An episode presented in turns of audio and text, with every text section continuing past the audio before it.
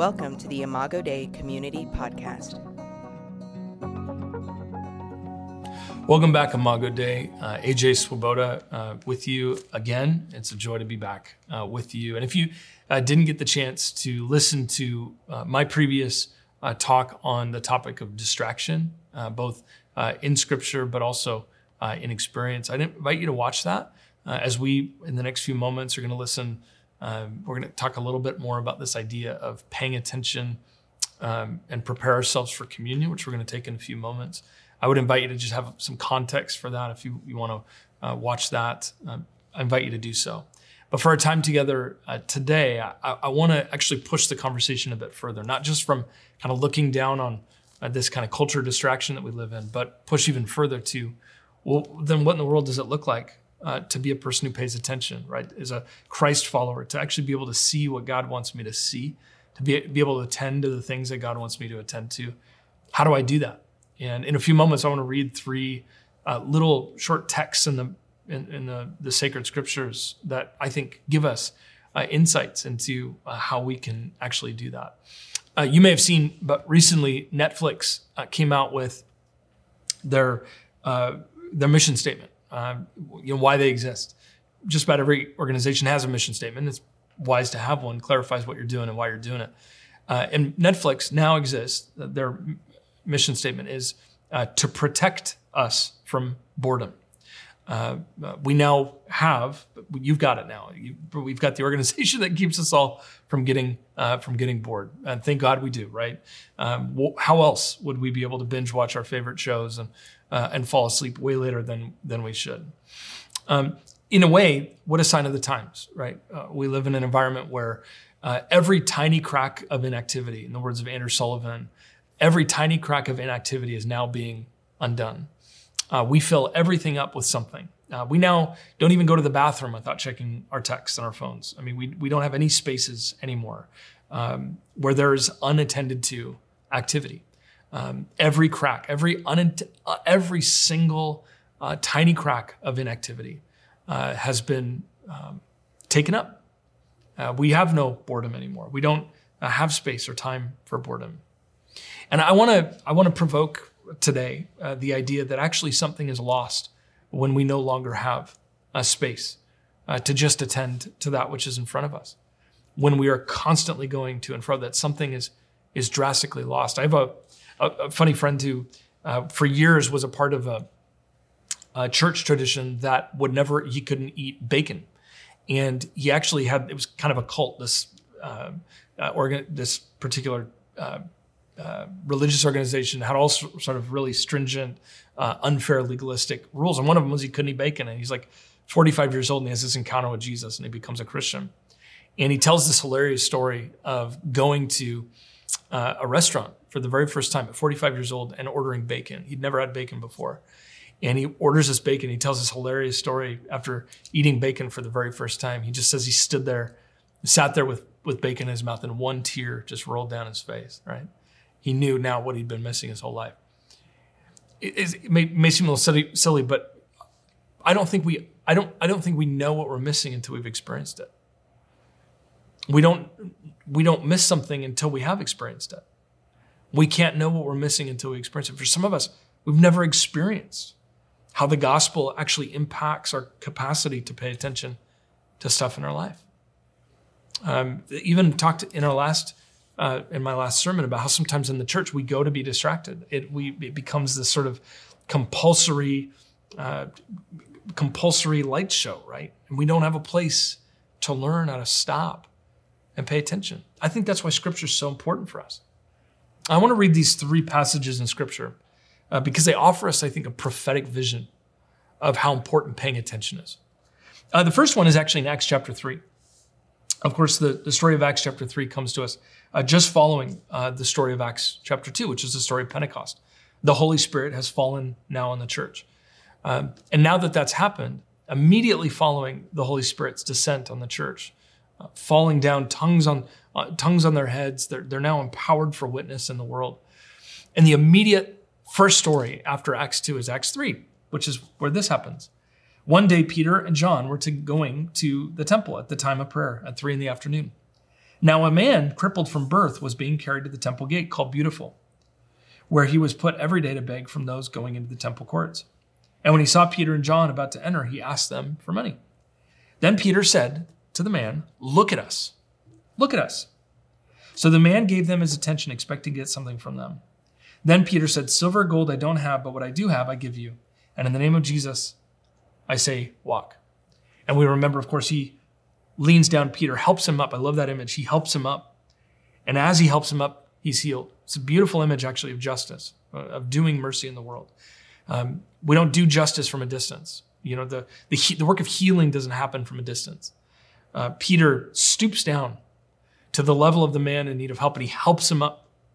And as he's helped up, what a powerful image. As he's helped up, the Holy Spirit heals him and he's touched and miraculous. He just leaps for joy. You know, he just dances with joy.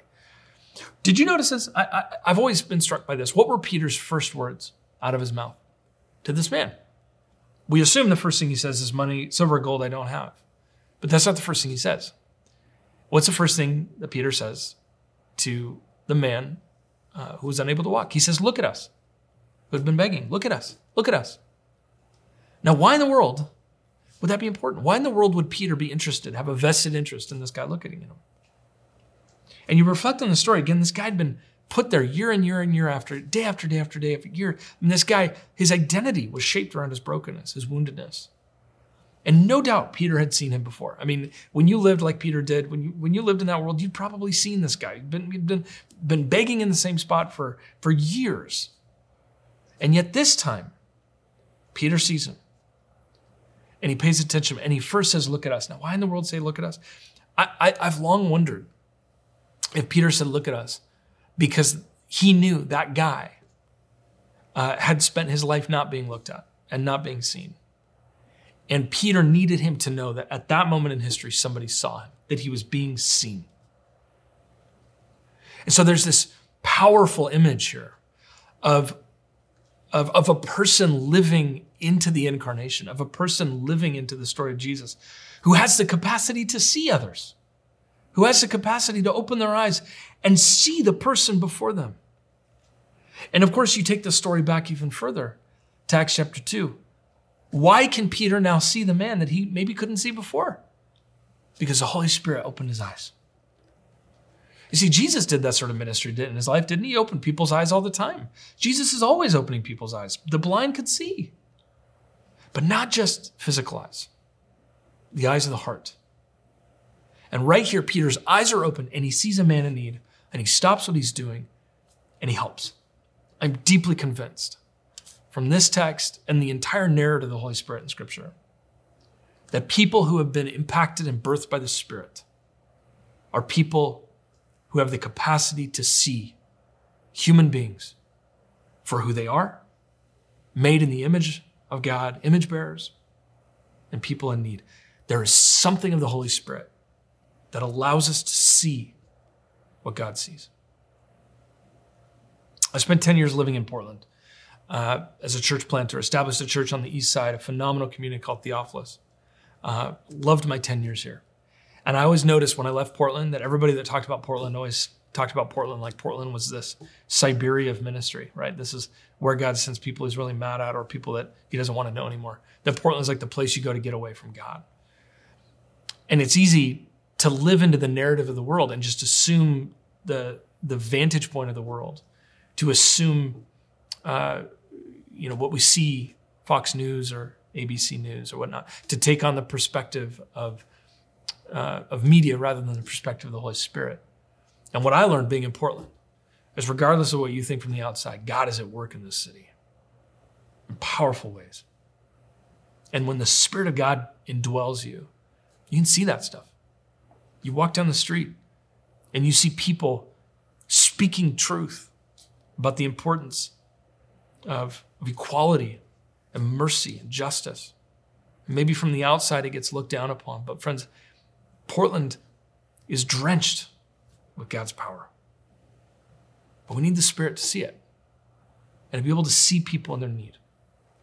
So I'm struck by that. It's the Spirit of God that opens somebody's eyes. There's another story from the life of Jesus in John chapter 4. proverbially call, called the story of the, the Samaritan woman. It's a story of an unnamed woman. We don't know what, her name is. Uh, she was a Samaritan, which meant that she was kind of a half Jew. She was a half uh, Canaanite, essentially half Canaanite and half Israelite. Um, and Jesus comes upon this, uh, this well. He has a conversation with her. Uh, Jesus had to go through Samaria, John chapter 4, verse 2, verse 4. So he came to a town, a town in Samaria called Sychar, uh, near the plot of ground Jacob had given to his son Joseph. Joseph's well was there too. And Jesus, notice this Jesus, tired as he was from the journey, what a human portrayal of Jesus. Uh, this is Jesus God. Don't, don't, don't, don't miss, this is the divine Jesus. But what a very human image. Tired as he was from the journey, Jesus sat down by the well. And it was about the sixth hour. We keep reading. This woman comes to the, uh, to the well. Jesus has this dialogue with her, this fascinating dialogue about her sex life and her husbands and uh, what, what mountain we worship on. These really interesting conversation. And this woman has an encounter with God and eventually goes to be a missionary in her hometown. For John's, the, the very first missionary portrayed in the Gospel of John is this woman. I mean, this whole story of, of, of, this woman who encounters God is set up by one thing. This was pointed out to me uh, in, a, in a book a, a, few years ago that I read on the Gospel of John, that this whole story is set up by one thing. It is set up by the fact that Jesus sat down. He sat down and he looked. The whole story of the first missionary in John's Gospel is set up by Jesus simply sitting and watching, paying attention. I'm a big believer in the principle of Sabbath keeping, of resting, right? And I actually believe in Sabbath because I think, in a lot of ways, it's one of the church's greatest evangelism tools. It's because by stopping, we can actually begin to see people in our neighborhood. We can actually see people in our family. We can see the people that we should be seeing. Jesus stopped and looked. He didn't rush off. He stopped. He paid attention. He looked. The entire story of the first missionary John is set up by Jesus having the capacity to stop and look. And because he did, he saw a woman in need. And he enters into this spiritual dialogue with her. She's transformed. You know, it's interesting. What does the scripture say about Jesus right now? Where is Jesus right now? You know, what's he doing right now? Um, scripture, early church tradition, history of the church would say Jesus is seated at the right hand of God the Father. He's seated, he's sitting down. Uh, it would be wrong to say that that is Jesus being passive. It is wrong to say that is Jesus uh, not being involved, that he's just watching everything fall apart. How, when you look at the story of Jesus in Scripture, every time he sits down, it's because he's looking, he's paying attention. Jesus sits at the right hand of the Father, not because he's aloof or distant or apathetic. He's watching, he's paying attention. God gives his attention to this world, he attends to it. And the, the third story that strikes me is actually in the book of Exodus. It's the story of Moses. And a, a story that no doubt is, is perhaps familiar to many of us who've um, uh, been reading scripture for years or, or uh, have come to faith and, and read uh, the earlier chapters of the Bible. Uh, but in Exodus chapter 3, you have this story uh, that you and I would call the, the story of the, the, the burning bush. Uh, in Moses, the story of Moses, Exodus 3, now Moses was tending the flock of Jethro, his father in law, the priest of Midian, and he led the flock to the far side of the desert and came to Horeb, the mountain of the Lord. There, the angel of the Lord appeared to him in flames of fire from within a bush. And Moses saw that though the bush was on fire, it did not burn up. So Moses thought, I will go over and see this strange sight why the bush does not burn up.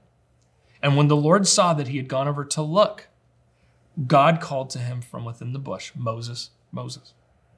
And Moses says, Here I am. The Lord says, Don't come any closer. Take off your sandals, for the place where you're standing is holy ground. And there he said, I am God, the God of your father, the God of Abraham, the God of Isaac, and the God of Jacob. And at this, Moses hid his face because he was afraid to look at God. What an encounter with God. Moses talks to this burning bush, and it's God. It's God. You know, I don't know if you've ever talked to a burning bush. Uh, the closest I've ever come is watching Three Amigos, the the, sing, the singing bush. You may remember uh, the, the the three characters come across this uh, this this bush that sings all these songs. But that what an odd experience to talk to this burning bush, and it turns out to be God. You know, um, when you, even when you look at this uh, this this narrative, there's some fascinating little insights. Uh, at the very beginning of the story, the text says that it's actually an angel of the Lord, a messenger from God. Uh, but then immediately you see that it, it shifts. The language goes to, and then the Lord was speaking. Uh, th- theologians, Bible scholars, this seems to be a picture uh, of, of, of the messenger being the message, right? The, I think this is a picture of Jesus, that the message, uh, if it's not Jesus himself, Christ incarnate, this is an image of the messenger of God who is the message of God. And what does God reveal to Moses? The most important thing that God reveals is to Moses here is not direction on Moses' life, not direction on the world, not uh, some brilliant information on some social conversation. The most important thing that God reveals to Moses is the name of God. Ehyeh Asher Ehyeh, I am who I am. I am who I am. Now, the fact that God reveals his name may seem insignificant to most of us in the contemporary uh, context. But in the ancient world, that was a big deal. In the ancient world, the gods were very reticent to reveal their names.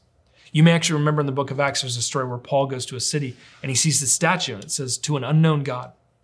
And that's because in the ancient world, the gods were unknown. Because to know the name of God uh, was to be able to have power with that God, to be able to call on that God.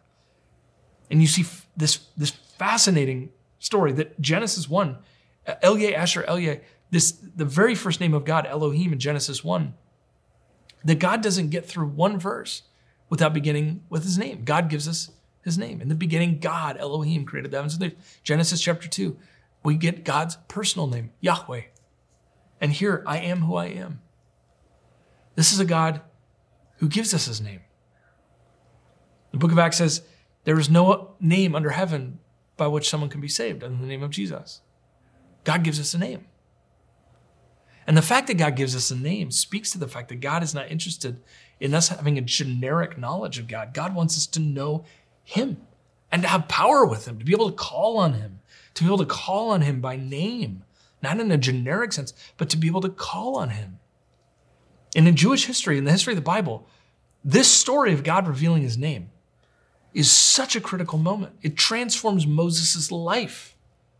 Moses, from this moment, is going to go on and redeem Israel because he knows the name of God. He's going to bring them out of Egypt by the hand of God. Now, here's the question I have Why Moses? Of all the people, why would God speak to Moses? When you read the rabbis uh, who've been kicking this text around for thousands of years uh, and wrestling with it and prodding this text, um, there's, there's, there's kind of grown this rabbinic uh, consensus uh, that Moses was actually not the first person that God spoke to in the burning bush.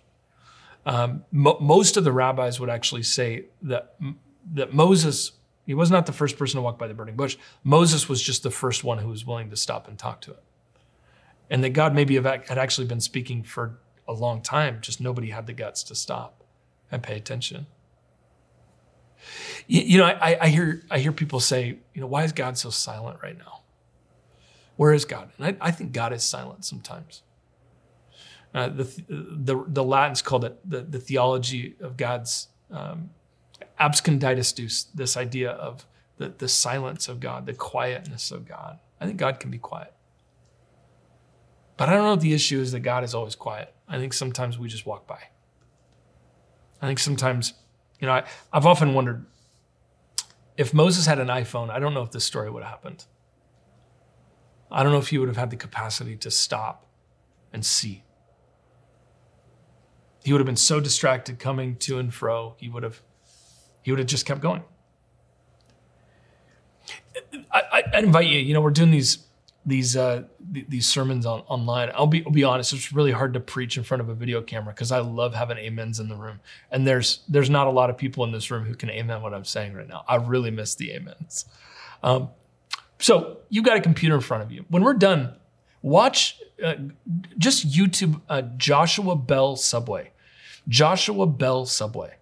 Uh, Joshua Bell is considered, widely considered, the most important violinist in the world. He's a savant, absolute savant, miracle of a violinist.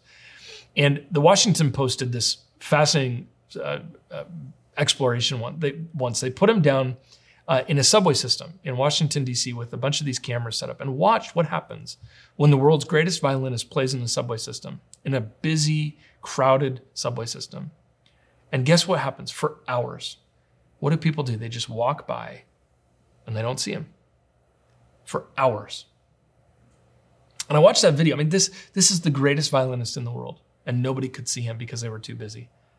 I can't help but be drawn to the story of Moses, the story of Jesus at the Jesus at the well, the story of Peter.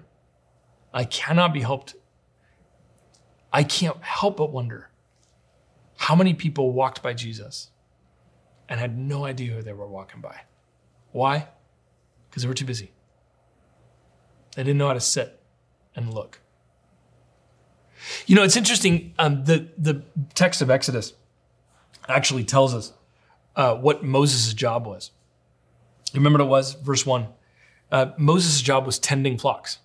That's what his job was. He tended flocks. And that verb tend is actually used throughout Scripture, the, the Old Testament. And the idea of tending is that you give your attention to something over a long period of time. And the Bible's full of these people. Jacob tended Laban's flocks. Joseph tended the flocks of Egypt. David tended flocks. Uh, Aaron tended the lamps in the tabernacle. Moses tended, and it was even the sheep, the shepherds who were tending the, the fields before they encountered Jesus. I am astounded how many people in the Bible, right before their encounter with God, tended something. It is almost like the way they were living their life set them up to encounter God. I would invite you to consider that one of the ways that you can practice the presence of God is to cultivate attention, to tend, to pay attention to people, the task in front of you, that thing God has called you to. And by tending to that thing, if you can tend to flocks of sheep, you can tend and attend to the Lord. When I was a little kid, uh, one of my favorite things to do was to go to Disneyland with my dad.